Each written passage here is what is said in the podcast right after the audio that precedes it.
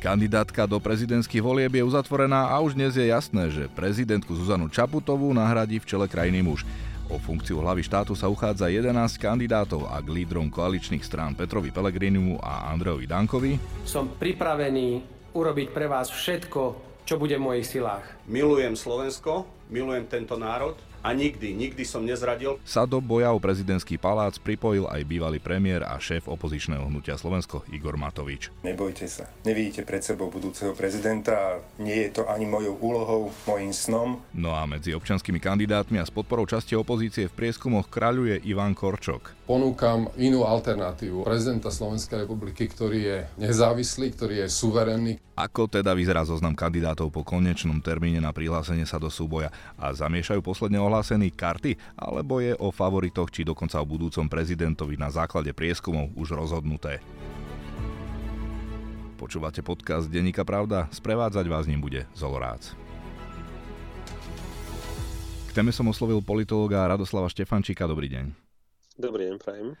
Pán Štefánčik, nechcem toto otázkou podporovať nejaké rodové stereotypy, ale nedá sa mi ju na úvod nespýtať v súvislosti s faktom, že po 20 rokoch sa do boja o prezidentské kreslo nezapojí žiadna žena. Jedna občianská kandidátka nezozbierala dostatok podpisov a to, že by sa do súboja mohla zapojiť žena, prečasom avizoval Igor Matovič, ale z toho, ako vieme, napokon vzýšlo a kandiduje on. No ak si vezmeme do úvahy, že v súčasnosti máme uradujúcu prezidentku, ktorá odmietla ísť do toho ďalšieho funkčného obdobia, hoci by zrejme asi aj mala dobrú šancu ten post vo voľbách obhajiť. Čo si myslíte, je to iba prostá náhoda, alebo si ženy v súčasnej politickej situácii povedali, že toto nie je pre ne? Treba povedať, že na Slovensku máme viacero politických strán, ktoré sú až príliš obsadené mužmi a ktoré vôbec neprajú politickým aktivitám žien, takže zrejme toto je aj jedna z tých eh, vizitiek eh, podobných politických strán. Sú strany, ktoré sú úplne prírodzene rovnostársky naladené voči ženám, ale treba povedať, že máme u nás aj subjekty, eh, kde sa ženám vôbec nedarí politicky sa presadiť. Takže toto môže byť jeden z tých faktorov, prečo nekandiduje žiadna žena, ale zase na druhej strane, keď sa pozrieme, ako intenzívne musela e, Zuzana Čaputová čeliť počas ešte stále aktuálneho volebného obdobia prezidenta, volebného obdobia prezidenta, čeliť rozličným útokom zo strany nielen súčasných vládnych strán, ale aj niektorej, alebo konkrétne opozičnej politickej strany, tak sa potom ani nečudujem, že e, ženy do tohto nerovnomerného súboja nejdu. Do súboja sa zapojí teda 11 kandidátov. Je to veľa? Nemyslím si, že je to nejako extrémne veľa, keď si predstavíme, že tie podmienky na kandidovanie nie sú zase až také náročné. A teraz nehovorím o tých podmienkach, že musíte mať konkrétny vek, ale predovšetkým to, že musíte, mm, ak chcete byť občianským kandidátom napríklad, tak musíte nazbierať alebo vyzbierať minimálne 15 tisíc podpisov od občanov. A myslím si, že to je podmienka, ktorá sa dá splniť, tak si nemyslím, že to je nejaký extrémny extrémne vysoký počet. Určite sú ľudia, ktorí sa domnievajú, že na túto funkciu majú, že sú hm, fyzicky a mentálne dostatočne pripravení, aby túto funkciu vykonávali dostatočne zodpovedne, ale treba povedať, že niektorí ľudia alebo niektorí kandidáti preceňujú svoje možnosti a schopnosti. K tomu sa dostaneme, ale poďme tým konkrétnym kandidátom. Chcem sa uchádzať o tento post a byť prezidentom Slovenskej republiky, ktorý je aktívny, ktorý rozumie, čo sú hlavné problémy našej krajiny a ktorý sa nechce len usmievať stále a trvale aj bez toho, keď e, na to nie je e, situácia. Určite sa chcem zasadiť. K dlhodobým favoritom prieskumu Petrovi Pelegrinu a Ivanovi Korčovkovi sa pridali lídry strany SNS Andrej Danko a hnutia Olano Igor Matovič. No a potom e, sú tam občianskí kandidáti, ktorí rovnako ako Ivan Korčok vyzbierali 15 tisíc podpisov, diplomata bývalý minister zahraničných vecí Jan Kubiš, súca bývalý minister spravodlivosti Šefan Harabin, líder mimo parlamentnej strany Aliancia Kristian Foro, historik Patrik Dubovský a predseda mimo parlamentnej strany LSNS Marian Kotleba predseda SHO Robert Švec a policajt Milan Náhlik, tak možno poďme postupne aspoň k tým kandidátom, o, ktorých vieme niečo povedať viac, aké silné a slabé stránky majú, tak možno teda podľa toho prieskumu líder je Peter Pellegrini, On ohlásil tú kandidatúru z pozície predsedu parlamentu, z pozície lídra jednej z koaličných strán. V prípade úspechu v prezidentských voľbách vzdám funkcie predsedu strany Hlas a prirodzene sa vzdám aj funkcie predsedu Národnej rady Slovenskej republiky. Už to viem, že bolo viackrát e, rozoberané, ale aj v súvislosti s tým ďalším dianím, že sa k nemu pripojil aj Andrej Danko, ako to vnímate? Je to jeho silná alebo slabá stránka? To, že kandiduje z pozície predsedu Národnej rady Slovenskej republiky, respektíve z druhej najvyššej ústavnej funkcie, je ani nie, že silná stránka, ale mimoriadne silná výhoda Petra Pellegriniho ako kandidáta, pretože môže využívať e, štátny aparát, nakoniec zrejme bude využívať aj svoju limuzínu, svojho šoféra pred e, nejakým časom povedal, že vlastne on nemá automobil, ale musí si ho požičiavať od svojej sestry, takže takýmto spôsobom nemusí furt e, volať sestre, nech mu požičia auto. Tak to je samozrejme mimoriadne silná výhoda nakoniec, ak časť e, výdavkov na predvolebnú kampaň presuniete na štát, pretože e, to sa zrejme nedá oddeliť, keď Peter Pellegrini ide niekam na Trebars na východ republiky stretnúť sa s občanmi, tak to nejde oddeliť tú funkciu predsedu Národnej rady Slovenskej republiky od kandidáta na prezidenta. Váhu, mal by mať za sebou skúsenosti, ktoré ho v tejto oblasti už riadne preverili. Považujem za výhodu, ak má budúci prezident skúsenosti z iných dôležitých postov, v ktorých musel ukázať schopnosť plniť svoje sluby. Predviesť základnú politickú zročnosť, no najmä schopnosť počúvať ľudí, Takže si viem predstaviť, že to je mimoriadne silná výhoda. Silná výhoda je aj to, že je ako druhý najvyšší ústavný činiteľ neustále v médiách. On môže kedykoľvek ohlásiť eh, tlačovku k dianiu v Národnej rade Slovenskej republiky a tu, o tú tlačovku budú novinári určite stať, pretože to budú cenné informácie. Takže to je, to je niečo, čo sa v Nemecku volá silný mediálny bonus, ktorý určite môže byť výrazným a dôležitým faktorom na ceste k jeho víťazstvu. Ale zase na druhej strane mali sme v minulosti napríklad kandidatúru Roberta Fica, on kandidoval z pozície predsedu vlády a nepomohlo mu to. No som prehral, ďakujem pekne. Takže dôležité je, ako túto výhodu využije.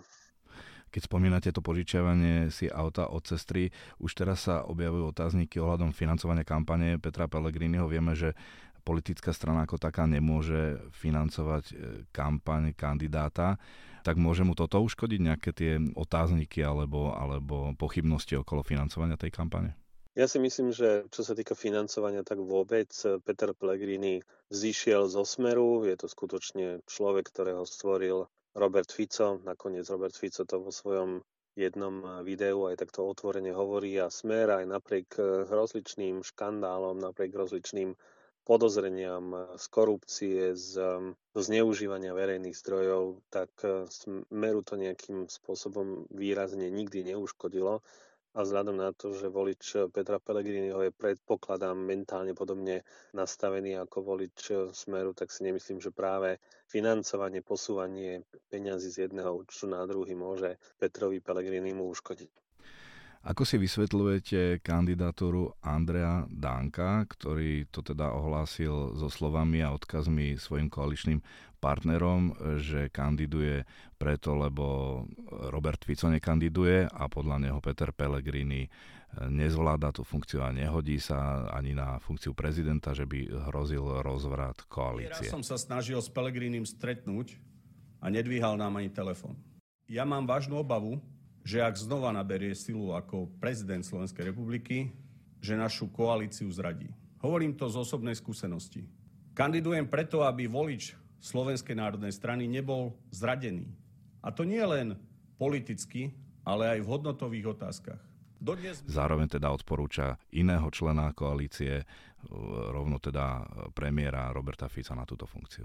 No a Andrej Danko hovorí, že Peter Pellegrini sa nehodí na funkciu prezidenta, tak by som mohol ráno postaviť pred zrkadlo a povedať si, že či ten obraz, ktorý vidie v zrkadle, je vhodným kandidátom na funkciu prezidenta, pretože si myslím, že Andrej Danko je jeden z tých najhorších kandidátov e, z tej možnej jedenáctky a nie len e, pre jeho v úvodzovkách komunikačný talent, ale napríklad aj preto, ako sa správal po jeho dopravnej nehode. Takže ak Andrej Danko kritizuje niekoho iného a nevysvetľuje dôvody, no tak by sa mohol skutočne zamyslieť sám nad sebou a prejsť nejakou svojou sebareflexiou a možno, že by prišiel e, na niečo, aj keď je samozrejme otázne, že či ten mentálny svet, v ktorom žije Andrej Danko, či mu to či mu takúto sebareflexiu vlastne, vlastne dovolí. Ale v každom prípade Andrej Danko je predsedom politickej strany, ktorá sa dostala do parlamentu nie vďaka predsedovi a nie vďaka členom, ale vďaka externistom, ktorých Andrej Danko umiestnil na kandidátku. My sme dobre videli po voľbách, ako bol vytvorený poslanecký klub, že tam okrem Andreja Danka nebol nikto zo Slovenskej národnej strany. Myslím si, že Andrej Danko si takýmto spôsobom posilňuje pozíciu predovšetkým vo vnútri strany. Ja si viem predstaviť, že niektorí členovia strany môžu byť eh, nespokojní, snívali o nejakých funkciách a tie funkcie má niekto úplne iný a Andrej Danko vlastne teraz robí sám zo seba jediného, skutočne jediného predstaviteľa Slovenskej národnej strany, takže tým, že bude neustále na očiach, tým, že sa bude prezentovať ako predseda Slovenskej národnej strany, tak tým ešte viac utvrdí ostatných členov SNS, že vlastne on je ten jediný a ten najsprávnejší. No a ako to môže e, zamávať so vzťahmi v koalícii, pretože on tvrdí, že prezidentská kampaň nemá sa dotknúť nejakým spôsobom e, fungovania koalície, zároveň teda utočí na Petra Pellegrini. Peter Pellegrini o mne hovorí, čo chce. Nikdy som žiadnu jeho kauzu, či to bol Dom Perignon a mnohé iné, nepoužil na to, aby som ho potopil. Uštedril mi facku aj v poslednom období a hovorí o nejakej politickej zodpovednosti. No počkajme si na priebeh volebnej kampane. Asi je zrejme, ono by to uškodiť samozrejme nemuselo, veď nakoniec aj Slovenská národná strana môže postaviť e, svojho vlastného kandidáta. Nakoniec ani koaličná zmluva nehovorí o tom, ako budú politické strany postupovať v prezidentských voľbách. Len problém je to, akým spôsobom to zdôvodňuje, respektíve ako sa naváža na Petra Pellegriniho. Veď e, Peter Pellegrini bez ohľadu na to, čo si o ňom Andrej Danko myslí, je jeho koaličný partner, je e, človek, s ktorým spoločne vytvárajú jednu vládnu koalíciu a pokiaľ Andrej Danko používa slovník, za ktorý by sa možno hábil aj samotný Ľuboš Blaha, tak e, je to určite nepriateľné. Peter Pellegrini musí mať silné nervy, aby to, aby to zvládol, ale zase na druhej strane možno, že si len povie, že chvála Boh mi pán Boh e, stvoril dve uši a jedným to dám dnu a druhým von keď dávame kandidátov do dvojičky Danko Pellegrini, tak môžeme e, priradiť takúto dvojičku aj Ivan Korčok a um, Jan Kubiš, alebo sa milím, skôr Igor Matovič, že kto bude ovplyvňovať to, koľko získa aktuálny líder prieskumov na druhom mieste Ivan Korčok. Áno. Ja si myslím, že skôr by to mohol byť Patrik Dubovský, pretože to je človek, ktorého bude zrejme voliť e, konzervatívny volič. Nakoniec ho predstavili pani Remišová spoločne s Kresťanskou úniou, takže Patrik Dubovský sa momentálne vníma, prezentuje ako konzervatívny kandidát a možno, že tých niekoľko konzervatívnych voličov, ktorí dajú hlas práve človeku z Ústavu pamäti národa, by inak volili tých niekoľko by inak volilo Ivana Korčoka. Antona Srholca. Mojím motom kandidáta je byť skromne, tolerantne, ale jasne, v službe demokraticky, konzervatívne a kresťansky založeným ľuďom na Slovensku a všetkých občanov a obyvateľov Slovenskej republiky. V tých posledných prieskumov, kde sa hovorilo, že relatívne vysoké percento voličov kresťansko-demokratického hnutia je aj priklonené k pánu Korčukovi, to je všetko v poriadku. To znamená, že my prichádzame k ponukou, aby aj tí voliči, ktorí ešte nie sú rozhodnutí práve z tohto zoskupenia kresťansko-demokratického hnutia alebo takto zmyšľajúcich voličov mali e, svojho kandidáta, aby sa to teda rozšírilo. Veríme v ten synergický efekt. Samotného Igora Matoviča by som do tejto skupiny nedával ani pána Kubiša. Pán Kubiš má síce možno, že podobný životopis Davis, bol to tiež minister zahraničných vecí, bol to človek, ktorý bol v zahraničí uznávaným diplomatom, stál na čele veľmi dôležitej organizácie, ale dôležité je, že pán Kubiš je spojený viac menej so Smerom, zatiaľ čo Ivan Korčok vzhľadom na jeho nedávnu skúsenosť e, s funkciou ministra zahraničných vecí vo vláde Igora Matoviča, respektíve Eduarda Hegera, je, tak Ivan Korčok je vlastne človek, ktorý je spájaný predovšetkým so stredopravicovými stranami. Takže vlastne pán Kubiš je tam ako keby navyše pre toho voliča, ktorý sa nemusí rozhodnúť pre Petra Pellegriniho, ale nemyslím si, že voliči pána Kubiša nejako húfne v druhom kole budú voliť e, Trebárs Ivana Korčoka. Mám záujem ponúknuť svoje služby Slovenskej republiky a občanom Slovenskej republiky moje skúsenosti z riešenia krízových situácií, bezprostredného riešenia aj takých krízových situácií, ako teraz dochádza na Blízkom východe alebo e, na Ukrajine a podobne.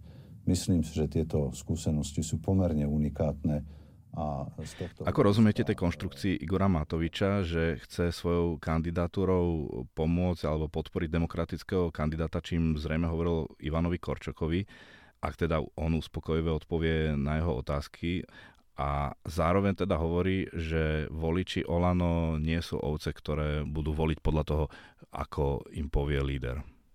Myslím si, že logike Igora Matoviča sa rozumie veľmi ťažko, dokonca rovnako ťažko ako mentálnemu svetu Andreja Danka. Ehm, je to komplikované vyznať sa v takýchto vyjadreniach. V každom prípade platí, že Igor Matovič je neriadená strela, jeho kandidatúra, napriek tomu, že o nej sa dopredu nehovorilo, je tiež vlastne ako keby výsledkom takejto politiky, že sa rozhodnem z večera do rána a nemám nič konkrétne dopredu premyslené, takže Igor Matovič e, je človek, ktorému sa rozumie veľmi ťažko, ale keď on hovorí, že chce niekomu pomôcť, že chce niekomu ho možno posunúť smerom dopredu, tak ten človek by si mal určite dávať e, pozor a neukazovať mu chrbát, pretože bude platiť to staré známe, že aj ty Brutus.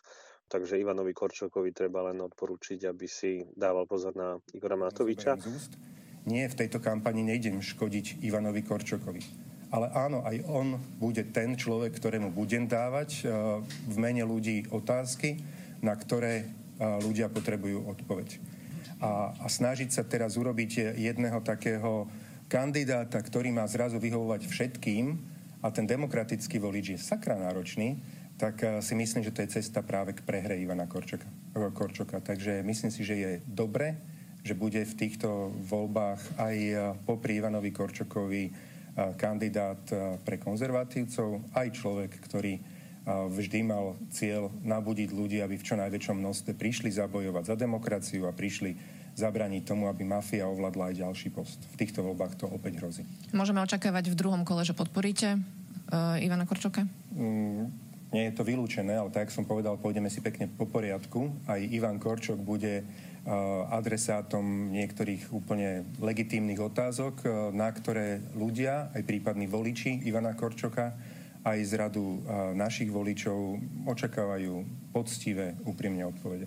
A zatiaľ nám ich Ivan Korčok nedal a premlčaním si myslím, že k víťazstvu sa nedopracuje. V každom prípade platí, že Igor Matovič je natoľko neobľúbeným politikom na Slovensku, že príjmať nejakú otvorenú pomoc od eh, Igora Matoviča by mohlo stať eh, kreslo alebo by mohlo stať funkciu prezidenta.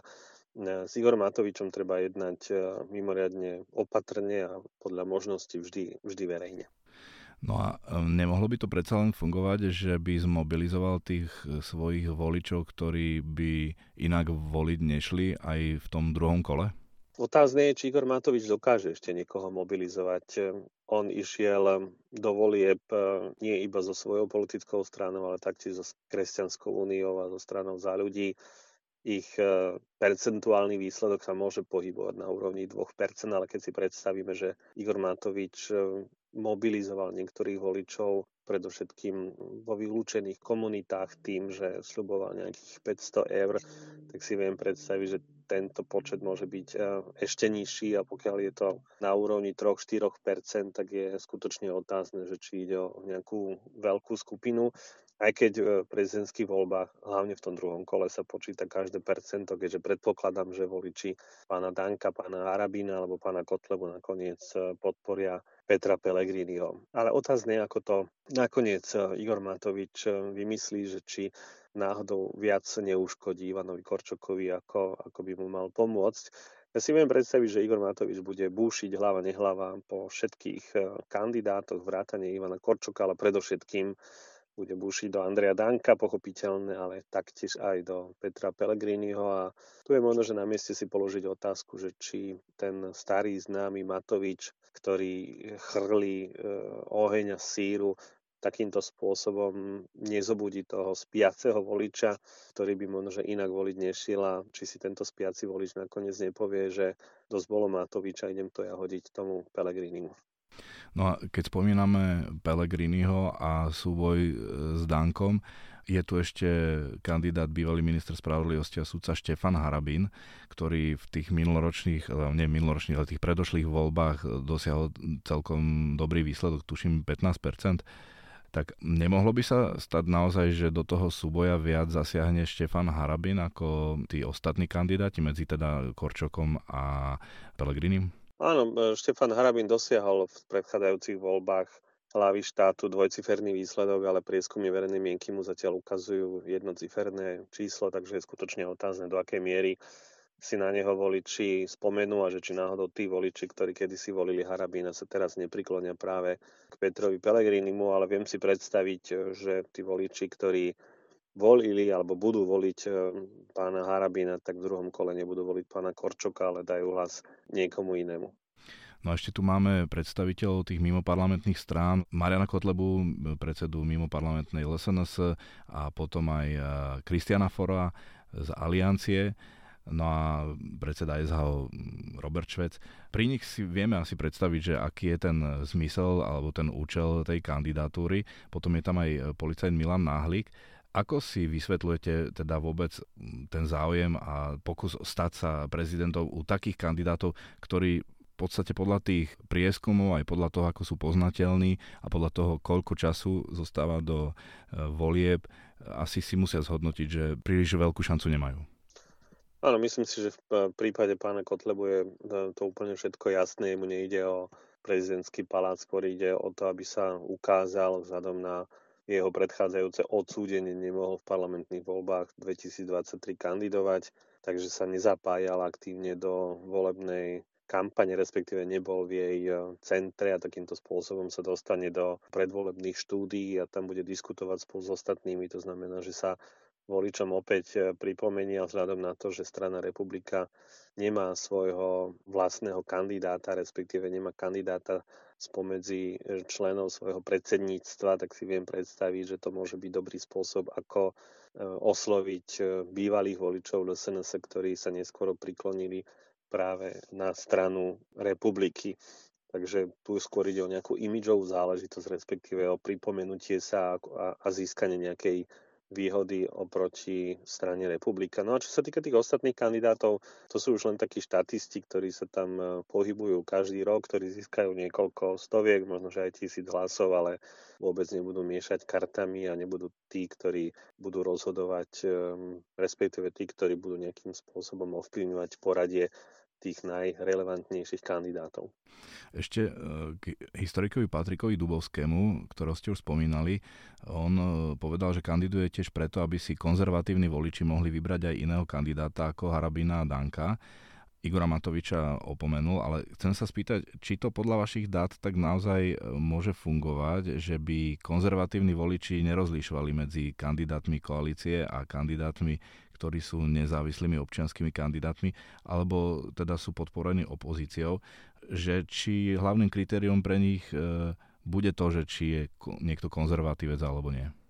Ehm, ja si nemyslím, že by to malo byť nejaké hlavné kritérium. Ja keď si dokonca predstavím, že niekto hovorí o pánovi Harabinovi ako konzervatívnom voličovi, um, o ktorom by mohol uvažovať e, potenciálny volič e, napríklad Patrika Dubovského, tak to si vôbec neviem predstaviť, ako to niekto môže dať e, takto dokopy. Pán Harabin je antisystémový kandidát, to je veľmi dôležité povedať. Je to človek, ktorý oslovuje práve ľudí, ktorí inak sympatizujú s krajinou pravicou, respektíve s pravicovými extrémistami. Občanov.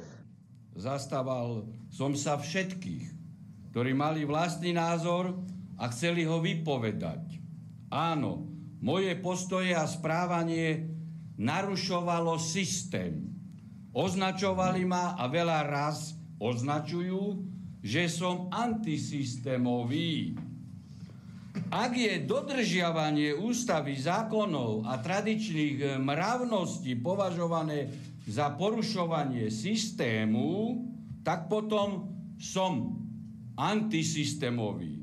Takže ja by som ani nepovedal, že, že ten istý volič, ktorý ktorý zahlási k nejakým konzervatívnym myšlienkam, sa bude rozhodovať e, medzi pánom Harabinom Dankom a pánom e, Dubovskom, takže to určite nie. A zase na druhej strane si nemyslím, že konzervatívny volič by napríklad nemohol voliť e, pána Korčoka, ale pretože mne pán Korčok nepríde ako nejaký presvedčený liberál, ktorý by za každú stoj, stoj čo stoj obhajoval liberálne myšlienky. To, že je niekto tolerantný, tak e, to je dnes úplne prírodzenou vlastnosťou moderného európskeho politika, to, že niekto neťaha Slovensko niekam do 19. storočia, to je opäť tiež, alebo to môže byť opäť znakom e, konzervativizmu, ale vnímať e, pána Harabina, pána Danka alebo pána Dubovského na jednej úrovni si myslím, že, že to je nepochopením celej slovenskej politiky. No, najhorúcejšia fáza kampane, alebo možno teda nie najhorúcejšia, ale taká tá akoby, že stredná fáza tej kampane sa asi práve začína. Keby sme ju chceli aj trošku porovnať s tou parlamentnou, vieme teda, že prezidentské voľby sú o, viac o voľbe osobnosti ako o politickej strane alebo politike, ktorá je, ktorá je za nimi. Ale ako môžeme teda očakávať tú, tú hlavnú tému? Zatiaľ sa hovorilo o tom v súvislosti so súbojom Ivana Korčoka a Petra Pellegriniho, že či má byť prezident ten, kto bude upokojovať spoločnosť a bude spolupracovať s vládou, alebo bude vytvárať nejakú protiváhu alebo rovnováhu na tej politickej scéne. Nechce rozumieť tomu, čo je rovnováha, keď ide teraz o prezidentské voľby. Peter Pellegrini zámerne zahmlieva jeden dôležitý fakt, že táto vládna moc sa správa, ako by jej patrila celá krajina a chce práve preto mať v úrade prezidenta aj niekoho, kto práve bude proti takejto rovnováhe, o ktorej hovorím ja. To druhé, Peter Pellegrini... A videli sme teda zase aj, že do toho štýlu kampane už zasahujú aj hoaxy. Ústav pamäti národa už musel vyvracať jeden hoax, e, ktorý bol namierený voči Korčokovi. Tak ako môžeme charakterizovať tú kampaň, ktorá sa blíži alebo ktorá už začína? To je veľmi komplikované teraz odhadnúť, pretože tých tém môže byť niekoľko. Ja si dokonca myslím, že nebude nejaká jedna ústredná téma. Áno, to je dôležitá otázka, že či prezident by mal vyvažovať vládnu moc, alebo naopak, či by mal byť a konať v súlade s predstaviteľmi vládnej koalície. Ale nemyslím si, že toto je taká nejaká ústredná otázka týchto volieb. Skôr si myslím, že kampaň budú ovplyvňovať práve rozličné formy tzv. negatívnej kampane, že sa tak ani nebudú zdôrazňovať témy, že sa nebude zdôrazňovať ani tak e, obsah, za ktorý jednotliví kandidáti bojujú, bojujú respektíve ktorý e, jednotliví kandidáti predstavia, ale že sa skôr bude sústreďovať e, kampaň na znevažovanie jednotlivých účastníkov alebo jednotlivých kandidátov. A to sme už videli napríklad práve pri pánovi Korčokovi, keď ho obvinili, že má americký pás, po prípade, že je bývalý agent eh, štátnej tajnej bezpečnosti. Myslím si, že to, čo robí Andrej Danko vo vzťahu k pánovi Pelegrinimu, že to je to isté, že tiež útočí skôr na jeho, na jeho osobu, na jeho súkromie, ale nejde do nejakej podstaty veci, nejde do nejakého obsahu, nejde do nejakej vízie Slovenska, nejde do otázky, kam by sa malo Slovensko umberať a kde by Slovensko mohlo tých 5 rokov, 5 rokov byť, ale práve preto sa domnievam, že to bude skôr o tom, že kandidáti budú neustále reagovať na znevažujúce posolstva, ktoré budú prichádzať e, z rozličných a myslím si, že často neoverených zdrojov. No a ako odhadujete účasť, lebo zdá sa, že tá mobilizácia bude podobná, mobilizácia voličov ako pred tými parlamentnými voľbami? Treba povedať, že voľby prezidenta nie sú také podstatné, nie sú také dôležité ako voľby parlamentné, aj keď zase na druhej strane e, tým, že pôjde o personalizovanú formu volebného správania, to znamená, že skutočne ľudia budú rozhodovať o konkrétnych menách, o konkrétnych osobnostiach, o konkrétnych tvárach, tak to môže mobilizovať e, jednotlivých voličov. Aj keď zase nie všetky politické strany predstavili svojich vlastných kandidátov a to môže byť dôvod, prečo ostanú doma. No, tá jednotlivá účasť sa e, odhaduje veľmi ťažko a do tohto by som radšej momentálne ani nešiel. Hovorí politolog Radoslav Štefančík. Ďakujem za rozhovor. Ďakujem pekne. Počúvali ste podcast Denníka Pravda, ktorý pre vás pripravil Zolorác.